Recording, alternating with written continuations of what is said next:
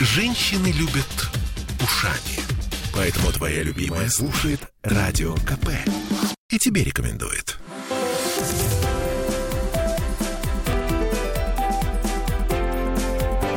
Антиполитика. 17:03 в Петербурге, и наступает снова время терзаний. Народного, но не наших. Не наших, а нами, народного избранника. В студии радио «Комсомольская правда» Александр Новиков, депутат Законодательного собрания. Здравствуйте, Александр. Здравствуйте. Ольга Маркина и Олеся Крупанина сейчас будут пытать вас как не в себя. И на самом деле больше даже не вашу политическую, да, подоплеку, а человеческую. Но начнем все-таки с политических, да, моментов. Давайте так. Вы в первом созыве, то есть это ваш первый созыв. Вы впервые депутат. Да, совершенно верно, первый созыв. Вы ведь первый раз. Вообще, насколько я понимаю, никогда не пробовали себя в политике как таковой? В политике нет. Никогда. Смотрите, просто чтобы нашим слушателям было понятно, на самом деле в 96-м году наш герой создал потрясающее, крупнейшее производственное предприятие Петро Сити. Не пугайте людей. Ну хорошо, нет, но оно действительно мощное, крутое и работает давно, черт вас возьми. Занимается турбинами и вот всем вот этим вот. И вдруг, внезапно, смотрите, с 96-го года вы руководили этим предприятием. И вдруг, фигак, 2021 год, и вы оказываетесь депутатом. Что случилось? Так а что вас удивляет? Человек не должен сидеть на месте. Вот я сидел за одним столом, скажем, 10 лет последние сидел, и понял, что если я еще просижу 10 лет, то, пожалуй, этот стол будет последний. Да, но вы могли закончить IT-курс, стать айтишником. Я, к примеру, говорю, там, или, я не знаю, там, заняться дауншифтингом. А вы решили избрать... Я уже достаточно... Хотел сказать, старый, нет, возрастной человек, который, в принципе, сформировался как человек, как личность, надеюсь, да, имеет свои взгляды на окружающий мир и на какой-то момент начинает быть интересным, двигаться не в какие-то индивидуальные направления, а, в общем-то, в те вещи, которые ты можешь изменить, поправить. То есть вы надеетесь и сделать попытку. Изменить нашу жизнь? Надеюсь, конечно. А, кстати, вы богаты? Нет. Ясно. Жаль. Но я пойду. Это что сказала. Нет, мы не хотели денег в долг попросить. Богатые, это если вы подразумеваете богатство материальное, то я думаю, что нет. Потому что деньги вообще вещь такая условная. Ну да, если с Абрамовичем сравнивать, то понятно. Смотря с кем сравнивать. А если с точки зрения... Духовности, да, и моего отношения к миру и окружающим меня людям, то я думаю, что достаточно богат. А как давно вы член «Справедливой России»? Недавно совершенно, перед выборами, Марина Анатольевна Шишкина, которую, я думаю, вы знаете, конечно, сделала мне предложение, от которого вы не смогли буквально там, наверное, в марте, наверное, этого года. И, собственно говоря, выдвинула меня «Справедливая Россия». А вступил я в «Справедливую Россию» уже после выборов. Ага, даже так? Да, ну так же можно. Можно, конечно, да. Партии могут выдвинуть людей, а дальше уже даже я мог не вступать, в принципе. Но Марина, я посчитал, что Марина женщина, которой невозможно отказать. В общем-то, ты согласна, да? Абсолютно согласна. Если бы тебе Оля Марина предложила... я бы даже, наверное, согласилась. Вы на рыбалку с ней ходили? Нет, не ходил. Мы не во всем с ней совпадаем, да. Мне ее увлечение очень нравится, но, к сожалению, у меня не все такие увлечения, как у нее. Ой, но вы расскажете нам еще подробнее про ваше увлечение. Я, кстати говоря, с трудом представляю себе, как вы можете не разделять ее увлечение, например, футболом. Но ведь это же вообще. Потом патриотично, Петербург, я вообще футбол не люблю. Не любите? Вообще, слава богу. Мы тоже не любим футбол. Мы абсолютно Господи, хоть кто-то. Слушайте, скажите, пожалуйста, я так понимаю, что вы по первоначальному своему образованию, вы все-таки военный. Да, и были нацелены на военную карьеру. Или нет? Ну, конечно, мы же все родом из Советского Союза. Ну, во всяком случае, я. Вы родом из Донецка. Я родом из Донецка, но я говорю про страну, в которой я родился. И в той стране Ленинград от Донецка был очень далеко, но все-таки это была одна страна. Да. И поэтому я родом из Советского Союза. И так получилось, что меня отправили в Суворовское училище. Это отдельная такая длинная история, как я из Донецка попал в Ленинград. Нечаянно взяли меня, так перевели из одного строя в другой, сказали: едь в Ленинград. У вас, наверное, крышу снесло. Ну, приблизительно, да, потому что в восьмом классе, когда я был в восьмом классе, когда нужно было поступать в Суворовское училище, я, ну, в общем, только на картинках мог представить, что такое Ленинград, как он выглядит и вообще где это. Даже, может быть, на карте там не всегда мог бы показать пальцем.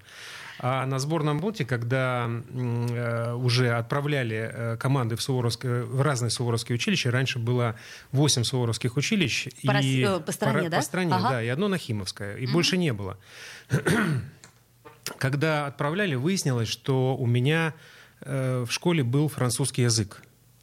И в Киеве, куда, по идее, это Украина, Донецк, это же Украина, в Киев, где было ближайшее Суворовское училище, в Киеве не было французского языка. И это выяснилось уже почему-то на сборном пункте, когда уже все собрались, уже все собрались уезжать на поезд с чемоданами.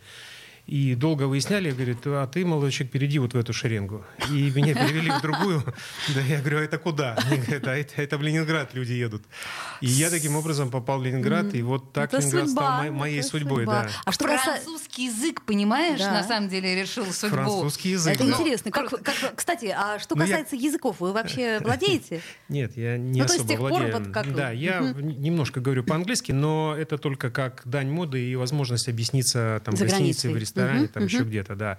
А французский, конечно, я уже давно забыл, к сожалению, потому что разговаривать мне в армии было негде, не с кем, да, это очень быстро выветривается. Слушайте, я так понимаю, что вы, я стесняюсь сказать, радист? Нет. Инженер, нет, ну смотрите, инженер по эксплуатации радиотехнических средств. Я закончил военное училище, военное уже, не Суворовское, Суворовское у Гостиного двора. Да, роскошное здание, хотя, конечно. Хотя, мне кажется, его сейчас перенесли, что уже потерял момент. Малыши остались вроде бы. Да, Воронцовский дворец, это было красивое здание. А я закончил зенитно-ракетное училище вот здесь, на Горьковской, вот прям недалеко отсюда, на Горьковской. И это было зенитно-ракетное училище, это училище, которое выпускало офицеров-ракетчиков. Только небольших ракет, так вот по-русски, если говорить, небольших ракет, таких небольших ракет, которые, вот, так сказать, стреляют с земли по самолетам и двигаются вместе с войсками. Вот, то есть не базовые. Ну и, собственно говоря, вот такое ракетное училище было здесь. Его сейчас нету, его закрыли. Слушайте, понимаете, просто в чем дело? Я все вот, ну, у меня складывается такая прям реальная военная карьера, да, у вас. Вы закончили службу в 92-м году в звании капитан. Это что? Это постперестроечная... То есть вы поняли, что в этой стране военным быть бессмысленно и решили стать предпринимателем? Или как, ну, конечно, это произошло? Да, это Горбачев. К счастью, да, к счастью или к сожалению, это, конечно, перестройка, это Горбачев. Слушайте, ну подождите, что значит к счастью или к сожалению? Если бы вы сейчас были военным в гарнизоне где-нибудь под Челябинском, вам бы нравилось? А если бы генералом? Я не знаю, может, я был генералом. Да. Да. И что, это было бы лучше? Еще кем-то, да? Это было бы лучше, чем успешный предприниматель? Мы, Олеся, не знаем, не можем влиять на нашу судьбу. Это тоже, в общем, вот как я вам рассказал, такая ситуация. В моей жизни было несколько таких ситуаций, когда ты двигаешься, а потом проходит какой-то... вот что-то происходит, какое-то событие, вот моментальное, да, и вот перейди в другую шеренгу, и все, и мир изменился в другую сторону, пошел в другую сторону. В моей жизни было очень много таких событий, которые в одну секунду перевернули мое направление, моей судьбы. То есть вы фаталист в каком-то смысле? Ну... Я не фаталист, но, в принципе, думаю, что судьба все-таки в какой-то степени у человека есть. Но, тем не менее, мы сами влияем на движение этой судьбы и на ее результат. Каждый сам кузнец своего счастья. Абсолютно верно, понятно. Да. Божечки, от вас это сказал зависит. Александр Новиков. Да, слушайте, ну тут, наверное, у нас время песни. Я, знаете, что хотела вас спросить? Вот у меня 3 песни от вас. Полина Гагарина «Кукушка». Почему именно в исполнении этой девушки? Почему это не цоевская «Кукушка», а именно Полина Гагариной? Понимаете, цоевская «Кукушка» и вообще Цой. Вот я же вырос давно достаточно, да, и в моей жизни несколько команд сложили мою судьбу, да, мое мировоззрение, да, это «Машина времени», это кино, это «Наутилус», «Помпилиус», Высоцкий. Но я не знаю, потому что спеть гениев очень трудно, а вот эта песня у нее, мне кажется, получилась. Я не очень люблю молодежную эстраду, потому что я не слушаю, мне некогда. А здесь мне понравилось. Вышло, да? У нее есть энергетика, которая, наверное, немножко подтянула от Цоя. Скажи, кукушка,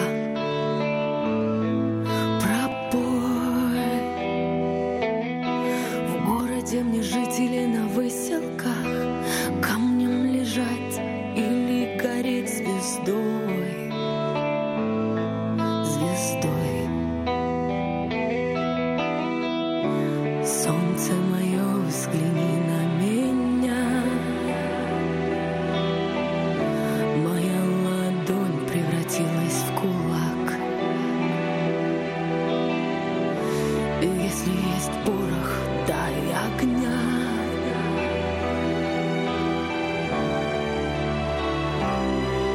Вот так.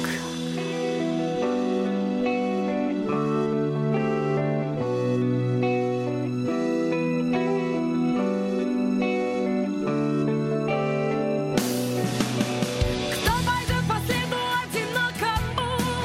Сильные да смелые головы сложили в поле, в бою.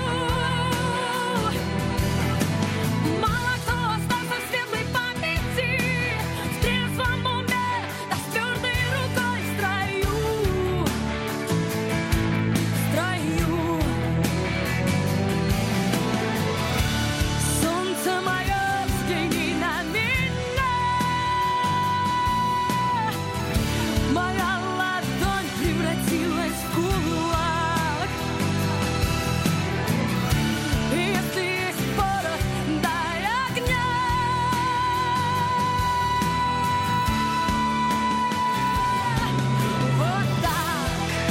Вот так.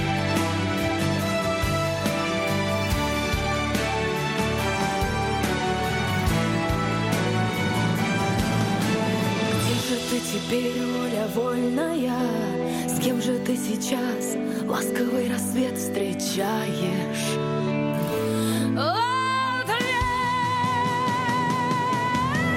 Хорошо с тобой, да плохо без тебя. Голову на плечи терпеливые подплеть, подплеть. Ты, солнце мое, взгляни на меня, моя ладонь превратилась в кулак. И если есть порох, дай огня.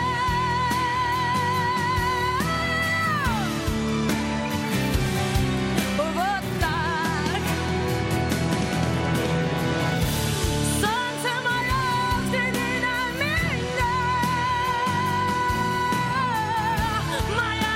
моя ладонь превратилась в кулак. И если есть порох, дай огня. Вот так.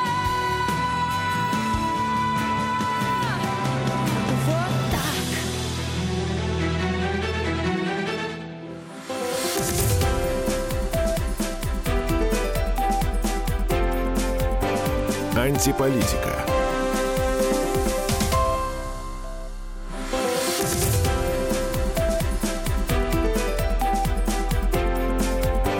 Антиполитика.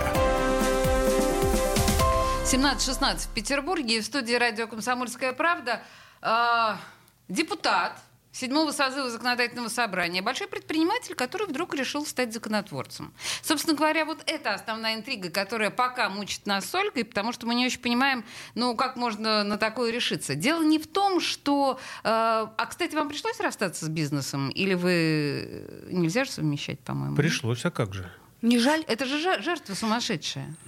Дело не в том, что совсем пришлось. Да, пришлось уйти до должностей генерального директора и всех остальных. Вашим замом был ваш брат, верно? Нет, он не брат, просто однофамилец. Однофамилец и одноотчественник. Да, так бывает. Круто. Ну вообще, понимаешь, Новиков Александр Иванович, к сожалению, это такая история очень расхожая.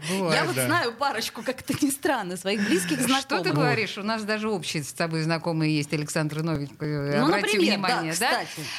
Мы актеры имеем в виду из театра Ленсовета. Скажите мне, пожалуйста, так хорошо. И что? И какие ваши взаимоотношения с вашим бизнесом теперь? Вы что? Он работает? Нет, он-то работает. А вы-то к нему какое отношение имеете? Так, а никакого отношения имею. Я могу быть собственником. Но на самом деле я, конечно, переписал на акции на жену и отошел в сторону, чтобы не участвовать... Но это закон, это понятно. По факту. Не, по закону я мог бы передать в управление и так далее. То есть разные решения вопроса, конечно, существуют. Но я не могу управлять бизнесом. Ну, владеть я могу владеть акциями, как любой человек может владеть, и депутат в том числе, вот, акциями, и переживать за это тоже может. Я переживать думаю, никто ему не запретит. Да, это точно. Просто это, понимаете, к чему? Ну, я понимаю, что там несколько месяцев работы в Мариинском дворце пока вам не дало понять, да, что это такое. Но стоило ли оно того, вот этот вот завод запасных частей для паровых турбин? Для меня это совершенно пустой набор слов, но мне кажется, это так мощно и круто. И вот кресло депутата Законодательного собрания... Стоило? Стоп. Над которым, я просто продолжу вот это предложение, да, над которым в большинстве случаев, в лучшем случае, будут подтрунивать, а в худшем случае будут издеваться, потому что вы знаете, как в народе называют депутатов. Вот скажите, стоило это того? Ну, я как-то не переживаю по этому поводу. Да я не сомневаюсь. Потому что человек, который понимает, что он делает, а я понимаю, что я делаю, ему на самом деле не так глобально важно, что кто говорит. Особенно если это люди, в общем-то, со стороны и выражают мнение. Любая публичная фигура всегда попадает под определенный прицел злорадства и всего остального. И я на это вообще никак не ориентируюсь и не переживаю. Да, любые шутки, они в любом случае пиар, кроме некролога. Кто-то сказал, да. В данном случае. Поэтому... Вы быстро учитесь, это депутатская позиция, должна вам сказать, абсолютно. Ну да, я в ЗакСе где-то это и услышал, да. И, в общем-то, с этим согласен. Понимаете, какое дело? Вот смотрите, я живу в частном доме, в своем частном доме. Ой, где? В Озерках. То есть это не в центре города, я поняла, да? Ну, в Озерках, да, в своем частном доме. И у меня все хорошо. Вот у меня все сделано, ухожено, подстрижено, убрано. И я приезжаю. Жена и две дочки. Жена и две дочки. Одна, потому что одна большая, уехала уже. Одной это уже 34 года. Ой, да. Да, она уже совсем девица-то взрослая. А вторая маленькая, ну, условно маленькая, хотя она всех наших женщин уже переросла. Ей 13, и она почему-то, они же все акселераты, они почему-то непонятно куда растут. Вам подростковый возраст. Отвечая на ваш вопрос. И приезжая домой, у меня все хорошо. Ну, давно уже, с годами все сложилось и нормально. А выходя на улицу, на ту улицу, на которой я живу, я обязательно попадаю ногой в грязь. Ну, хорошо, я выезжаю на машине, но я гуляю с собакой, у меня большая собака есть, я знаю соседей, я, в общем-то, общительный человек, я двигаюсь, да, и я обязательно выхожу и попадаю в грязь. И все мои попытки человеческие эту грязь убрать приводят только к скандалу. Приезжают какие-то люди с погонами чиновников и говорят: а вы зачем убираете нашу грязь? Я вам не шучу, говорят, это наша грязь, да, и кто вам дал ее право убирать? Так вот, я хочу, чтобы эта грязь была немножко и моей. Я все-таки имел право ее взять и убрать, если вдруг мне приспичит. Это блестящая мотивация. Неплохо. И блестящая формула. Окей, принято. Она прям, знаете, такая просится в камень. Но вот. зато понятно, почему. Да, вот прям понятно. Логично. Почему. А ваша семья, ваша жена, ваша взрослая дочка 34-летняя, и, кстати, интересно, как подросток девочка, отнеслись к вашему выбору? Одобрили, поддержали? Ну, поддержали, наверняка поддержали, что уж. Понимаете, я с женой прожил 35 лет. Ну, я же военный, как вы знаете. Понятно. Да, по гарнизонам? Да, и женился очень давно. Тогда, когда было 2 чемодана, имущество и беременная жена, она взяла, я поехал на Дальний Восток. В общем, и надо признать сегодня, что это был, конечно, героический поступок. Мало женщин на сегодняшний день возьмут чемодан в руку и поедут с кем-то там на Дальний Восток, понимая, что там пока ничего не светит. Это были времена те, тогда можно было, сейчас уже, наверное, тяжелее. Так вот, прошло 35 лет, и поэтому на самом деле никто не говорил мне там этого не делай, или не говорил мне это делай, потому что пришло такое решение, значит, его восприняли как нормальное решение, и все к этому относятся очень здраво и спокойно, без эмоций отрицательных или положительных, глобальных. Ну, подождите, вы не обсуждали вечером у камина с женой, с бокалом вина? Дорогая, моя жизнь теперь серьезно изменится. Тебе, говорит, вот заняться нечем, да, ты отлезешь куда. Но если решил, иди. Вот этого я ждала, вот этой реакции. Слушайте, я хочу чуть-чуть в сторону геополитики свернуть. Вы из Донецка. Ну вот, смотрите, то, что сейчас происходит с Донецком, с Луганском, насколько поддерживаете вы позицию государства нашего по отношению к этому региону? А какая позиция нашего государства к этому региону? А вот и какая позиция? Да, вот, я не знаю, какая. Вот никакой позиции, не знаю. Да? Вот да, согласитесь. Да, что никто толком не знает, какая позиция у нас к этому региону.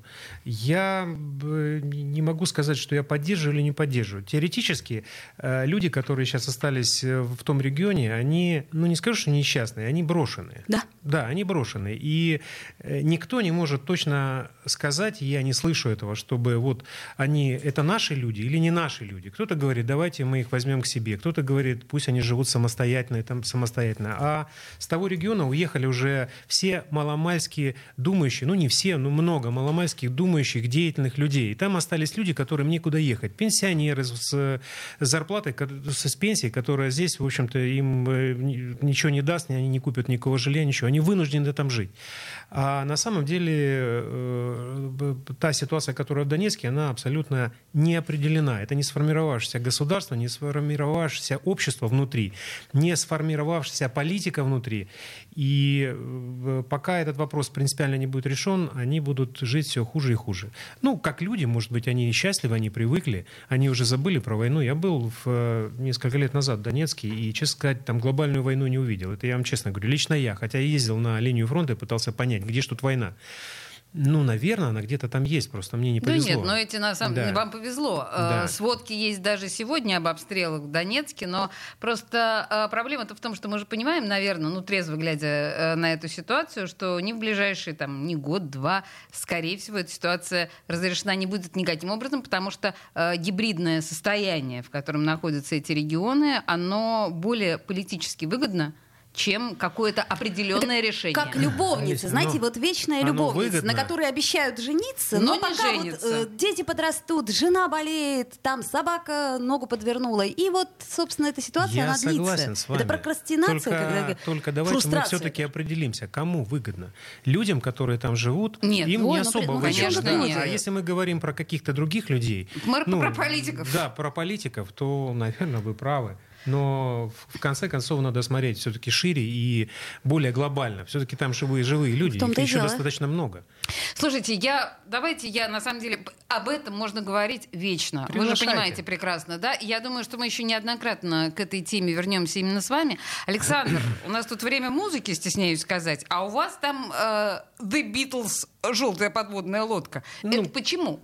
Ну, потому что я все-таки вырос, как я вам говорил, на русском таком роке, да, или как это правильно сказать, да. Это было, а вот англоговорящего было немного. И «Битлз», наверное, такая одна из немногих групп, которые я с удовольствием слушал. А вы себя считали битломаном? Нет, не считал. Нет. Но, тем не менее, слушал с удовольствием. Многие вещи слушал с удовольствием. И мы с удовольствием послушаем.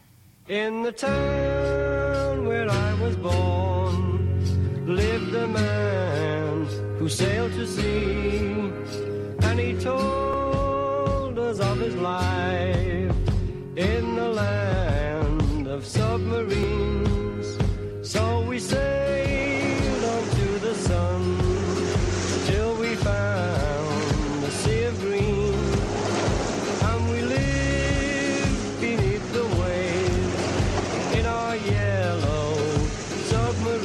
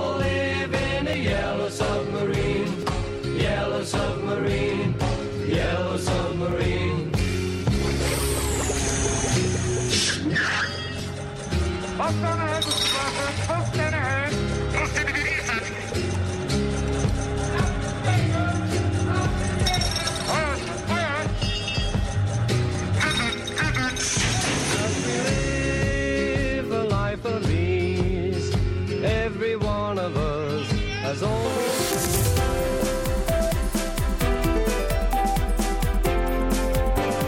Антиполитика.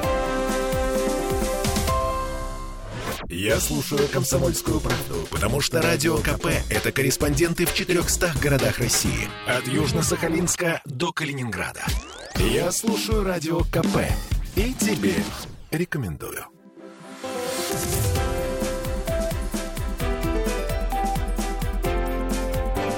Антиполитика.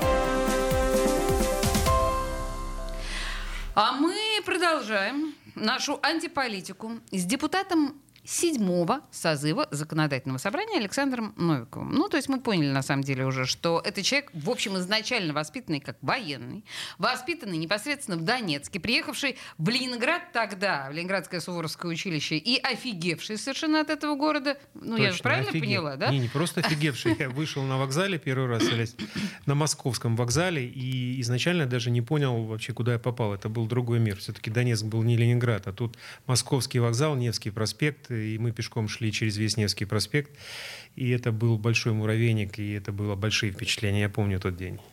Слушайте, а вам не приходило в голову на каких-то этапах вашей жизни уехать в Москву, например, или эмигрировать в другую страну, ну что-нибудь такое?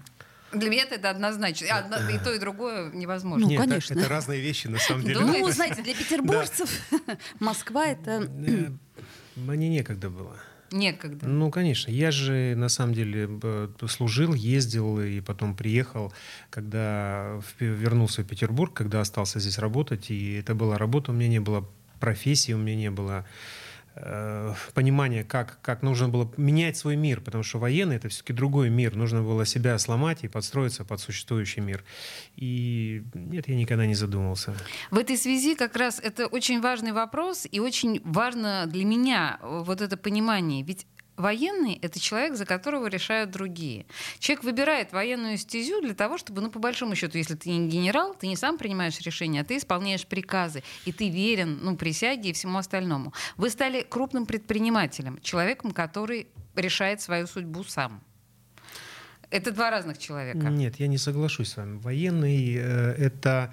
человек, который принимает все-таки решения. И очень много решений принимают военные. Если он настоящий военный, он принимает решения. У каждого военного за собой коллектив его солдат, его офицеров, его людей, за которых он отвечает, потому что это их жизни, это их здоровье, это их судьбы, которые в военное время и в мирное в том числе могут быть сильно подвержены, смерти. Да? Поэтому военные — это очень серьезные люди. Ну, не знаю, как сейчас, я давно не был в армии, прошло уже, извиняюсь, 30 с лишним лет, но на тот момент военные — это очень ответственные люди. И я считаю, что армия мне дала колоссальные вещи. 30 лет, но я до сих пор считаю себя военным. 30 лет прошло, Олесь.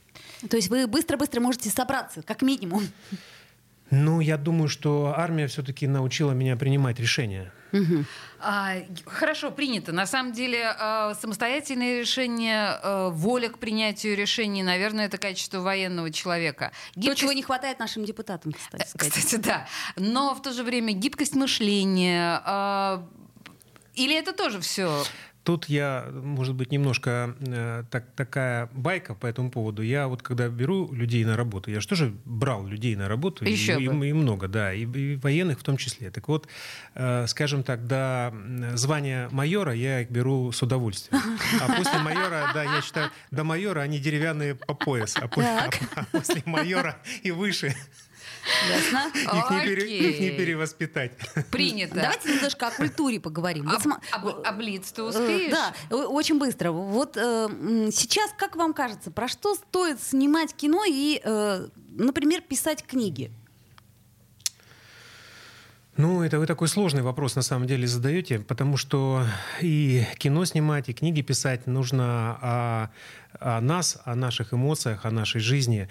Эмоции чтобы оставить книги. В книге в моей жизни я очень много книг читаю, на самом деле, особенно в последнее время. Это же история. Неважно, они художественные книжки или какие-то другие. Это некое погружение в тот исторический момент, который был на тот момент, когда люди писали эти книги. Поэтому мы должны писать о себе, о том, что сейчас происходит, неважно, без оценки, а с пониманием того, как это выглядит, чтобы другие поколения в будущем это могли Угу. Оценить, понятно. Да, и как-то использовать для себя, возможно. А если порекомендовать что-то почитать? Вот что вы из последнего читали, что на вас произвело какое-то впечатление, мы можем всем рекомендовать? Нет, ребят, я прочитал очень много книг в последнее время, очень много, да, скажем так, даже не буду говорить. И прочитал много и классики, перечитываю все. И у меня есть просто любимые писатели, да, я, например, люблю Акунина, Бориса Акунина, да, которого я, ну, опять же, не Фандорина в буквальном смысле, да, а у него много исторических романов. У него действительно очень написана история государства российского, которую он дописывает и пишет дальше. У него очень легкий язык. И понятно, что это спорно, где-то может быть спорно, но это хорошо впитывается, и мне интересно это читать. Да, я люблю Пикуля. Ну, я, опять же, возраст, наверное, я читаю уже исторические да, Пикуля, например, который я всего перечитал по новой. В детстве читал и сейчас перечитал. Любопытно. Да, и там, я не знаю, я люблю Виктора Пелевина, потому что это из таких фантастических, современных фантастических писателей, ну, скажем, наиболее реалистичный писатель. Хотя он сумасшедший, наверное, я так думаю. Ну, не вполне возможно, без этого, да. Но все-таки я вижу будущее вот его глазами часто. Замечаю в своих глазах то, что он говорит. Ну и так далее. Это много чего. А однопартийца Захара Прилепина? Ну, я читал, конечно, и Захара Прилепина. Ну, не скажу, что я прям в восторге, потому что там... Не зашло, бывает, да. Нормально совершенно. Ну, это нормальная ситуация, кому-то нравится арбуз, кому-то свиной хрящик. Ладно, давайте попытаемся блиц, да, у нас уже времени немного остается. Полторы минуты. Цвет какой любимый? Только не говорите зеленый. Красный. Отлично, наконец-таки. Что больше всего нравится в женщинах?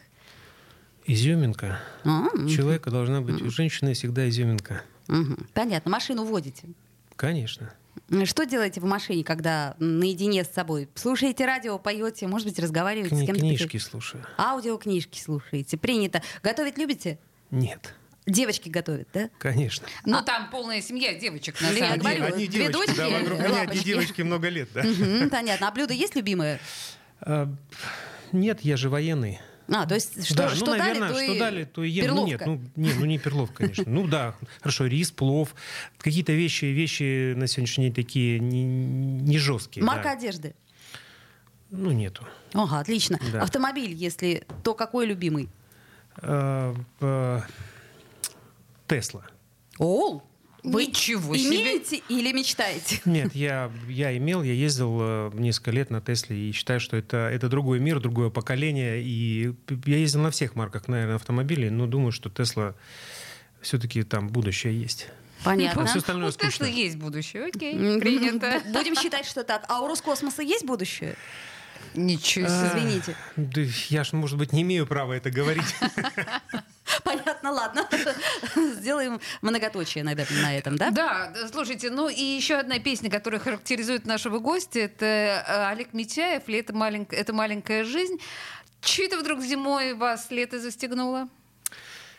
Нет, тут не в лете дело, тут просто, наверное, в Митяеве, да, потому что иногда просто нашим людям, и мне в том числе, не хватает, и чем дальше мы больше живем, тем больше не хватает в нашем капиталистическом таком мире некой такой душевности, которая есть, наверное, у Митяева есть. Может, он не великий певец, но и там писатель, но душевности у него, наверное, побольше, чем у многих. Душевности и романтики. Александр Новиков, «Справедливая Россия», вполне себе душевный созыв. Законодательное собрание. Спасибо большое, было приятно познакомиться. Приглашайте.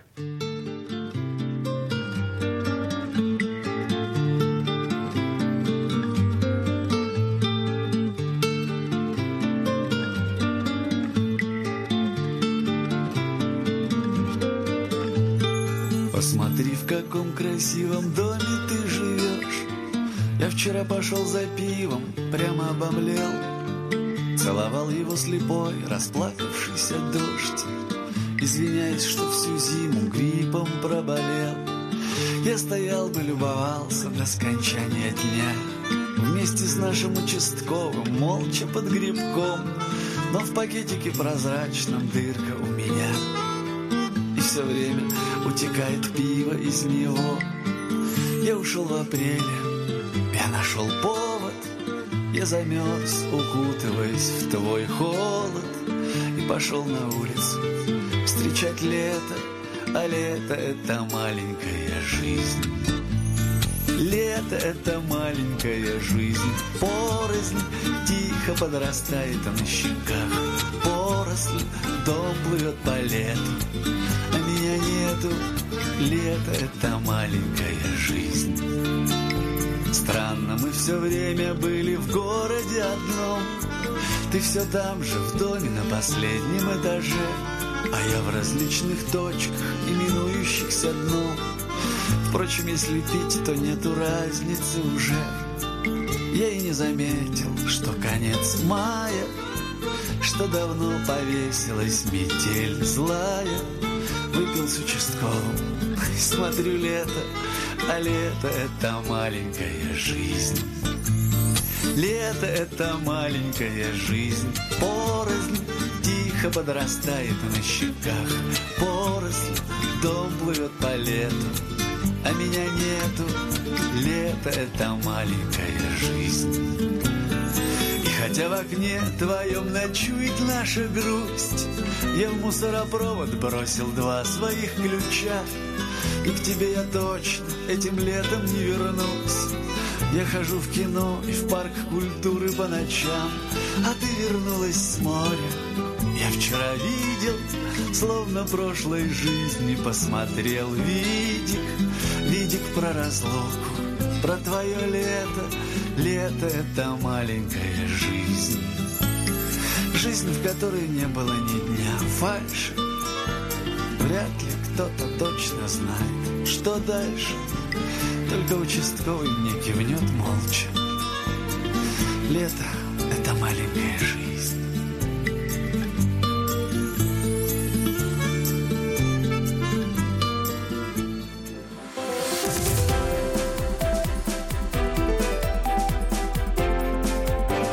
Антиполитика.